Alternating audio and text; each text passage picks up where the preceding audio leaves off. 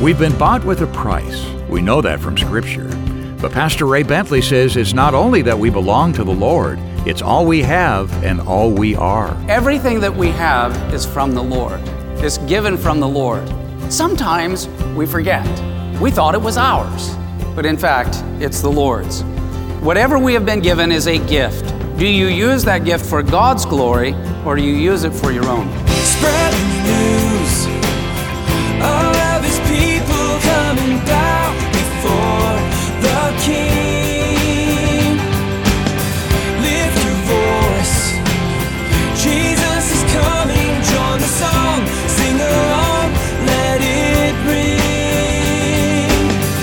Welcome to Maranatha Radio with Pastor Ray Bentley. Maranatha, bringing the message of Christ's soon return, the whole gospel to the whole world. Little kids learn the word mine pretty early. This toy, mine. That toy, mine. Adults, they know that concept too, but pronounce it litigation. Today, Pastor Ray shows us an eternal view of what we have. He shows us what we really have belongs to who has us. Let's open our Bibles to the book of James, chapter 5. My favorite book in the entire Bible, James. Love James. We're going to look at verses 1 through 9. Well, let's pray. Father, we just come before you and thank you for the book of James. We pray that the church might hear what the Spirit says to our hearts today. And I pray that you will help me, Holy Spirit. I believe that this message is so absolutely timely. It is exactly what we need to hear for such a time as this. May we receive it, may we hear it, may it be life to us and bread for us and strengthen us. In Jesus' wonderful name we pray. And everyone said, Amen. James chapter 5 is going to talk, it's kind of an exhortation to his generation about the misuse of some of those who were wealthy and the misuse of their money and that they were using it for their own personal gain. I believe that he was not so much focused at this point just on the little, probably house church, but that this moment, James, the half brother of our Lord Jesus, lifted his eyes to the horizon and was talking prophetically to the entire Jewish nation at that time.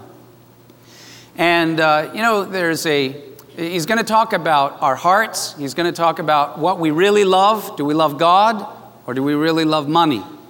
And, uh, you know, there's an old saying, there's a well known comedian that once said, you know, they say, the saying is that money talks. He goes, well, if money talks, all it ever says to me is goodbye. I don't know if you've ever felt like that, but uh, we probably all feel that to some degree or another. But James is not talking about those who struggle financially. He is talking about those who are wealthy and yet who were sinful in their wealth and their riches. Again, I believe that James is now prophesying. And, and I believe that his prophetic words fit our time because the patterns are, to me, very similar. He's talking to his Jewish brothers and sisters and warning the nation of Israel at this time. He is warning them because the people's hearts had drifted away from the Lord God. They were to reveal Him, they were to honor Him, they were to glorify Him, they were chosen to be set apart. Uh, they were God's chosen people, not that God would end with them.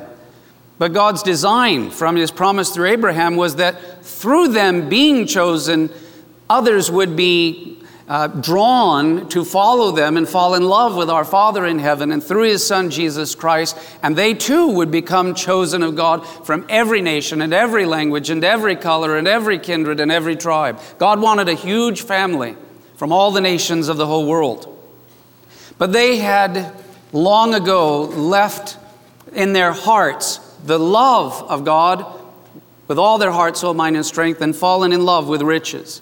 They'd slowly degenerated until now they were actually overrun and overpowered by an empire called the Roman Empire that worshiped a man named Caesar as if he were God.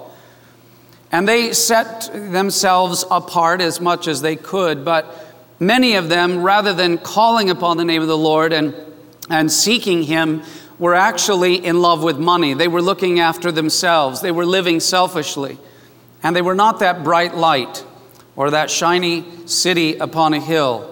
They were not set apart, they were not holy, and they were not leading the men and women of the world to the Lord God.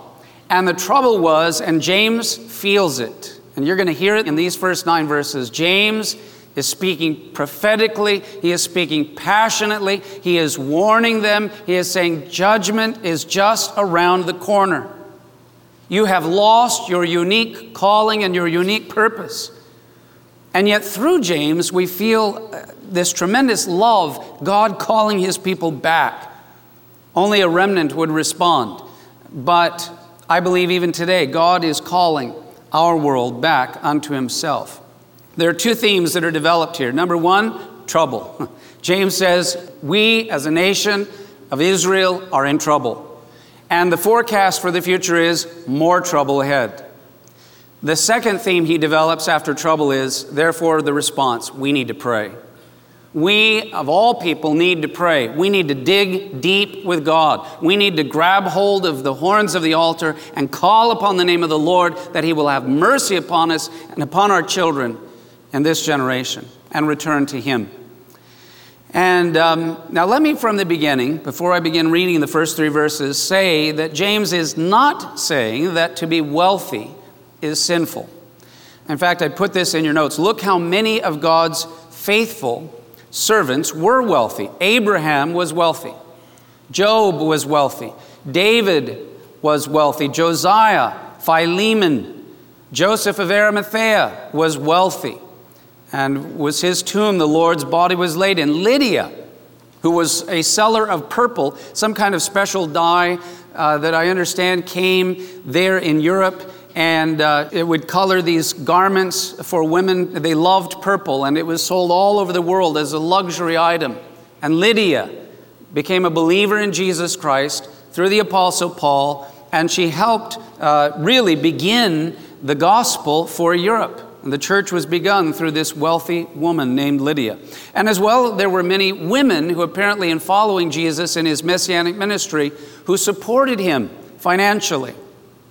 So the Bible is, is not against wealth. The Bible does not say that money is the root of all evil, but the love of money is the root of all evil. We have to use money, it's part of the system until we get to heaven. And it's your attitude towards it that is most important. So let me read to you verses 1 through 3. With this context, James now says, Come now, you rich, weep and howl for your miseries that are coming upon you. Your riches are corrupted, and your garments are moth eaten. Your gold and silver are corrupted, and their corrosion will be a witness against you and will eat your flesh like a fire. You have heaped up treasure in the last days, but the wrong kind of treasure. A treasure, riches that will vanish. For nothing in this material world lasts forever. And he is saying to the Jewish community, you should be investing in treasures in heaven. But you have not only invested and heaped up earthly treasures, you have loved them and you have given your heart only to them, and now it's about all to be taken away. Now, in 1 Timothy chapter 6, verse 17, I put this uh, scripture into your notes. So let's read this out loud together. Command those who are rich in this present age not to be haughty nor to trust in uncertain riches, but in the living God who gives us richly all things to enjoy. Now, this was Paul writing to his young protege, a young man named Timothy. And Timothy was kind of a timid fellow. He wasn't like Paul was all bold and powerful. So he says, Timothy, command those in your church. He was, Timothy was a pastor of Ephesus, a very central church there in Asia Minor. I want you to command those who are rich in this present age don't be lifted up with pride, that you are better than other people because of God entrusting you with this wealth, nor to trust in uncertain riches. In other words, if you have it and God has blessed you with it, that is good, but honor Him and glorify Him with it. And they are uncertain because if God gave, then God can also take away. Have you learned that uh, riches can't be trusted in. Have we learned that? Uncertain riches. But the living God, we can trust in Him who gives us richly all things to enjoy. Now, James is also warning against what we would call hoarding. In fact, I think that's in the NIV what it actually, the word it uses. He says, Don't hoard riches for the last days. The last days, meaning judgment is coming. You don't want to stand before God and, and offer to Him, Hey, look at all the, you know, the riches that I have alone. You want to invest in Him. Pastor Ray Bentley will have more of today's study in just a moment. At Maranatha Radio, we've received so many cards, emails, and social media messages expressing appreciation for Pastor Ray's teaching. Our family loved Pastor Ray. He was witty, kind, and demonstrated completely what it was like to have a deep relationship with God. We are grateful that our family was able to come together at Maranatha. Our lives will forever be changed because of Ray's powerful messages. We rejoice because we know Ray is in heaven. Messages like that continue to be such a great encouragement to all of us at Maranatha Radio and the whole Bentley family. If you'd like to send a message, just email us, ray at raybentley.com, or post a comment online at raybentley.com. And now, more of today's message from Pastor Ray Bentley. Now, let me also say this, and I put it into your notes. It is also true that there is nothing sinful about saving. And I know that some of you have a background that uh, you're more like engineers and you like to plan and you like to save. And, and I, I, you know, I just want to reassure you that's okay. How many of you are planners and savers? Raise your hands. Okay, a lot of you. How many of you are like, eh, planning is a lot of bother and just let's, let's see what happens? You kind of just go with the flow. All right. I'm with the second group. And let me say on behalf of our, you know, kind of go with the flow group, thank God that there are some people who plan and will save. And in fact, uh, there's several scriptures that talk about that this is a godly principle. 2 Corinthians 12, 14, let's read this. For the children ought not to lay up for the parents, but the parents for the children. There's actually a biblical advice that parents have a responsibility of saving up and taking care of and providing for their children. 1 Timothy chapter 5 verse 8. Let's read that. But if anyone does not provide for his own, and especially for those of his household, he has denied the faith and is worse than an unbeliever. Traditionally, we are responsible to care for our parents as they get older, to provide for them and to take care of them uh, in their last years and their, when they are elders. And uh, interesting, someone recently said in the financial world, this last generation, our parents' or grandparents' generation, was really, in human history, and I'm talking in generalities, kind of the first generation that saved and planned little by little and then retired and it actually worked. And so then the next generation, the baby boomers that came along, it was kind of like, well, we expect, you know, it's, it's all right. And then we saw things go down almost half, and we saw that date we were looking to retire moved out to where, wow, it'll be over by the time that happens. What's going on? And uh, I think that it's very, very interesting. But that was what they were saying is that that's an anomaly. Most of human history has not been able to have that luxury. We live in a very special and unique time. And even Jesus said in one of his parables, Matthew chapter 25, verse 27, let's read this scripture out loud. So you ought to have deposited my money with the bankers and at my coming I would have received back my own with interest. Some of you are maybe in the finance uh, field or in the banking industry. Jesus is commending. He told a parable where you know one of the guys took his talents, dug a hole in the ground, and buried it, and then gave an excuse. Well, I was afraid, and so I just buried it. And Jesus is saying, well, at least if you weren't going to use the gifts and talents given to you, you could have at least lazily put it in the bank without doing anything, it would have returned some interest. And so the principle of saving and taking responsibility for what God has blessed you with is a principle that even Jesus would tell us is important. So saving is okay. But now, look with me in verses 4 through 6. James goes a little bit deeper. He says in verse 4 Indeed, the wages of the laborers who mowed your fields, which you kept back by fraud, cry out. And the cries of the reapers have reached the ears of the Lord of the Sabbath. You have lived on earth in, in pleasure and luxury. You have fattened your hearts as in a day of slaughter. You have condemned. You have murdered the just. He does not resist you.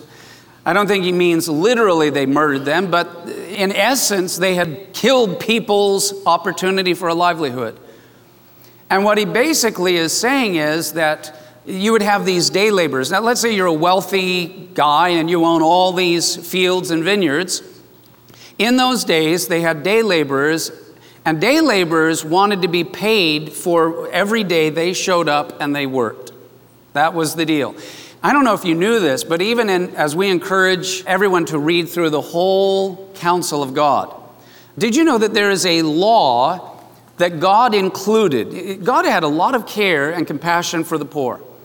If you had fields, you couldn't glean the corners of your fields. You had to leave the corners for the poor people to come to eat a little bit so that they could live. But another interesting law said, by command of the Lord, if a man works for you or a woman works for you, and a day, in that day, you need to pay them. You can't hold it off.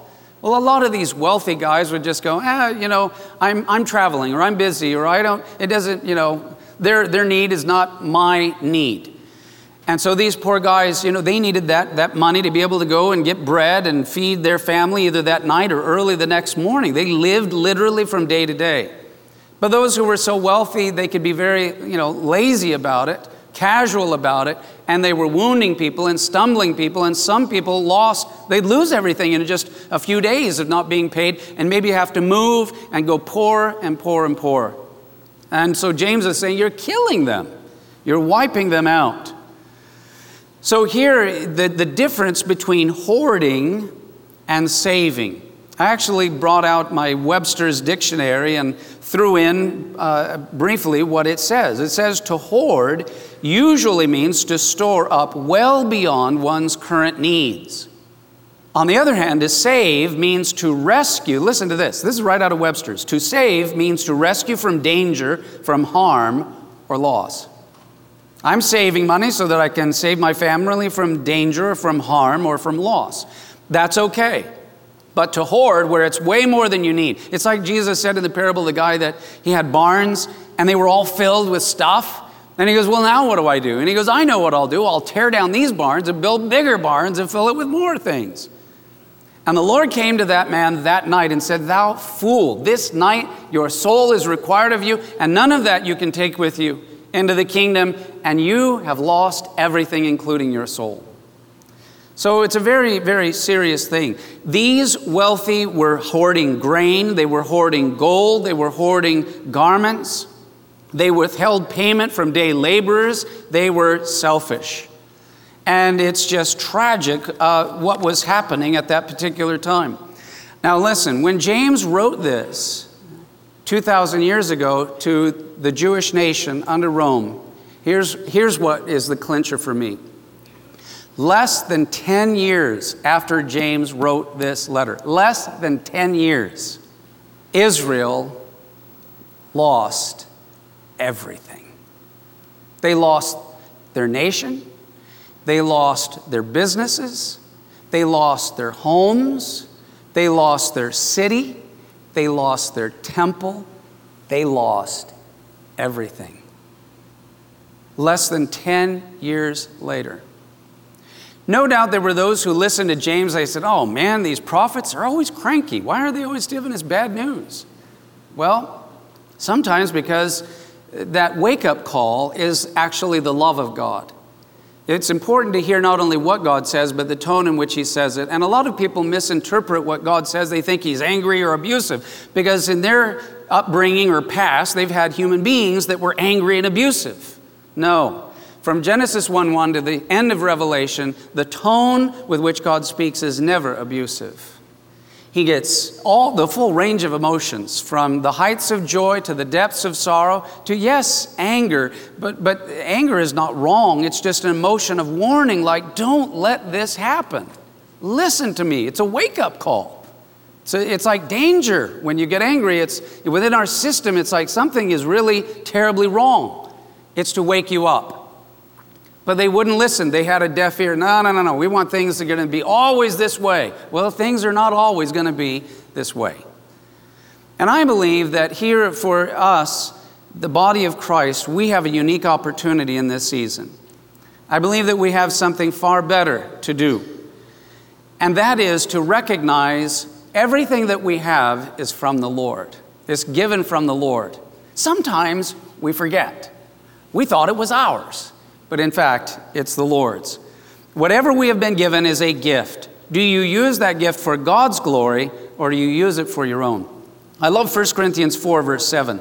Let's read this scripture out loud together. For who makes you differ from another? And what do you have that you did not receive?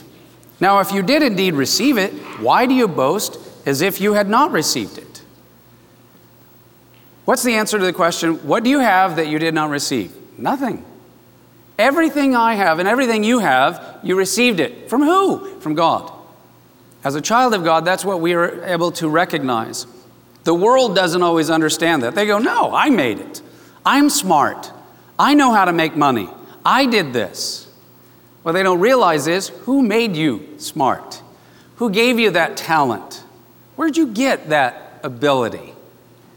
And if you don't see past yourself and think it's all about you, eh, and I'm sure you have seen this. You've seen people that have a great personality, they're extremely talented, they're an entertainer, maybe they're a musician, or they've got a gift, or an athlete, or whatever, and, and it's amazing.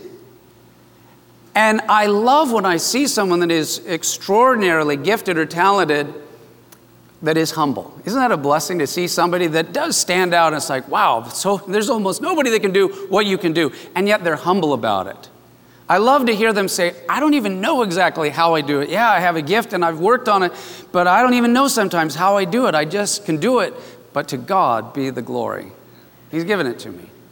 I want to be a vessel through which you can bless in difficult days and troubled times, be a blessing. And if you would be willing this day, through this message of James, to say, Lord, I just want to acknowledge what's already true that I own nothing. I am your steward. I am an overseer of all that you've given to me. And I believe that God will surprise many of us and bring gifts and blessings and riches and means and resources that will blow your mind. You go, where did that come from? It's not because you're so cute and smart. It's because you have a good daddy in heaven who loves you and trusts you and now he can be a blessing to others. Amen? Pastor Ray Bentley with great insight on God's care for us and how that should impact the way we live. Glad you've joined us today here on Maranatha Radio. Now, today's study is titled Patience is Perfect. If you missed any part of the message, you can hear a replay on iTunes or at raybentley.com.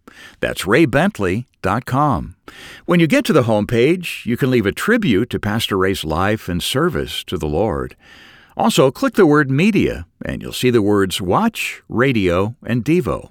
Three engaging ways you can enjoy Pastor Ray's insights via video, audio recording, or daily devotions. In fact, at the very bottom of the page, you can link to Pastor Ray's Facebook page, his podcast, his YouTube channel, and Twitter feed. And you'll also find Pastor Ray's books there at raybentley.com. His final book, As the Days of Noah, is a prophetic fiction novel, part of the Elijah Chronicles series. And raybentley.com is always where you'll find the best deals on Pastor Ray's resources. You can also donate securely right there on the site. Your investments help bring the whole gospel to the whole world. Our mailing address is Maranatha Radio, 10752 Coastwood Road, San Diego, California, 92127. Well, next time, join Pastor Ray for more from our studies in the book of James. More from God's Word next time on Maranatha Radio. Maranatha, bringing the message of Christ's soon return, the whole gospel to the whole world.